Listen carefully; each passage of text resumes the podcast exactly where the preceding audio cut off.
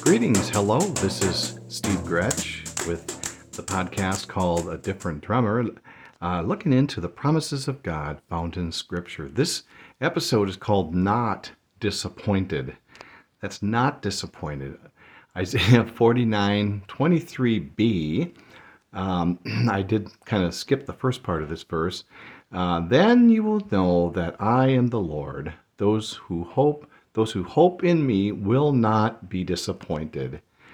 Ah, uh, wow. You know, I mean, I'm not telling you guys and gals anything you, that you don't already know. There's just, there can be so much disappointment in life, can't they? And I realize I'm, I'm asking myself, what does it mean to be disappointed? And on, honestly, you know, it's kind of huge. I just, I'm not getting what I thought I was going to get, and I'm, I think that I deserve better, and uh, the list just could go on and on. It says you will know. And so this is to recognize, to be acquainted with. And he says that I am the Lord. I love that. That's, how many times does the Lord say in Scripture, just knowing that He's the Lord and that He's near is, and is good enough? In all the chaos in life and the, the hard times and the various trials, just knowing the Lord, knowing that He's near, knowing that uh, He's coming for us. I mean, um, what a wonderful thing that the Lord has done, and the hope that we have as we patiently wait in expectation for Him. This disappointed that we will not be disappointed, and it says that word is that that it will not be delayed. And you know, I was but I was waiting for a package delivery, and you know they're always delayed, and they're never. Actually, I, I got one today, and it was early. I was kind of kind of amazed. And so we can be disappointed over such a variety pack, can't we? Things don't always turn out the way we want. And matter of fact, oftentimes they don't. But the Lord is good. He says, I am the Lord. And I it's amazing. And so we wait for him and for his plan to unfold. I just the Lord says to wait for him. And um, I am not good at that. Uh, waiting can be tough. So the disappointment, the disappointment is for the here and now, and the not disappointed is for the there and later. And and it's those are eternal things. Those are godly, heavenly things. And my own under, um, I, I put down my own understanding stinks, and so yeah, I'm going to do a little uh, medley here on the um, Proverbs three, three, uh, five, and six, and and seven. Trust in the Lord with all your heart and lean not in your own understanding. My own understanding can be pretty rough. Uh, some um, uh, sometimes and a lot of times, my own my own understanding can be not good. And so it says, "In all your ways submit to Him, and He will make your paths straight."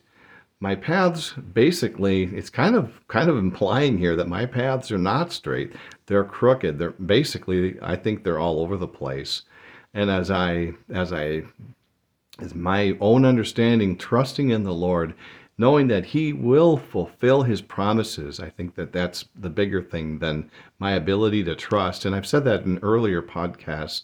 I think it's more to do with, and I don't know what percentage is which, but I think it has more to do with His ability to fulfill than my ability to trust. And so I'm that's the direction I'm going. All your ways submit to Him. Do not be wise in your own eyes, for fear the Lord and shun evil. This is Proverbs 3 7. So it's a fear for him. Those I thought those three verses were appropriate. And as we as we press on in this life, we don't trust our own understanding. We we know that it, as we submit to Him, He will do a work, make our paths straight. And um, I think we develop a fear for Him, and and and that and and I'm not going to go down that. It uh, that's a whole other thing. But we do, we should be, we should know who He is, and so we're not disappointed. Uh, and we, isn't that wonderful when He's when He says that we won't be disappointed? Then you, we have to know that He is working and that He is wonderful. I love that. Psalm 40 verse 5 says, "May many, Lord." My God, are the wonders you have done, the things you planned for us. None can compare with you.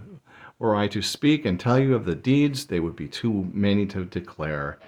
So we know who we're dealing with. We know that He's the Lord. He's, his deeds are wonderful. They're many and they're incomparable to any earthly thing. It's it's amazing. So he takes care of in that verse, he takes care of the past, present, and the future. His wonders are marvelous, and they're hidden and and, and they're extraordinary things. Um, and so when I when I do this, and I think I've mentioned this earlier, I have an interlinear Bible, and I like to do word studies, and so I these are some of the some of the extra words that I come come up with here are uh, other possible translations, and so um, so that's kind of why I go down that road. And as we meet together, I like to just also point out that a thing things that will help with disappointment, discouragement, and being downcast meeting together as a church as the body of Christ in Hebrews 10:25 not giving up meeting together as some are in the habit of doing but encouraging one another and all the more as you see the day approaching. I love this. I love the encouraging of one another practicing the means of grace that meeting together.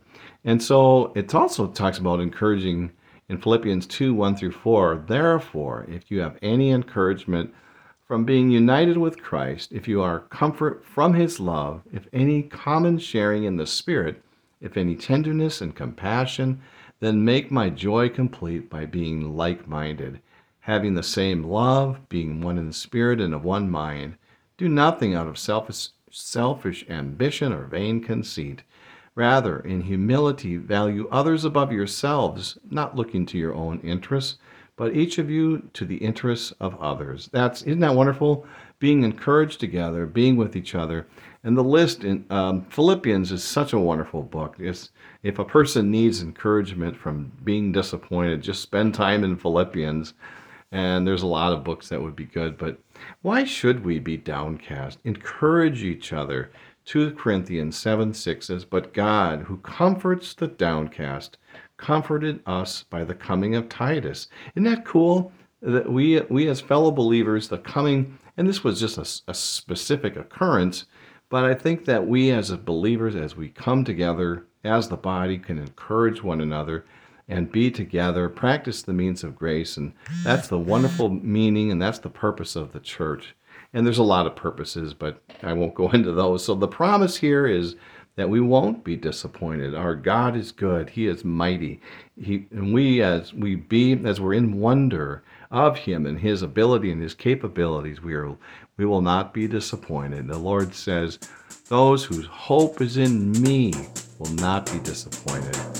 Uh, just a huge, huge thing there. But I'm gonna, I'm gonna cut it off there, and I hope you guys have a great day, and we'll talk to you soon. Take care.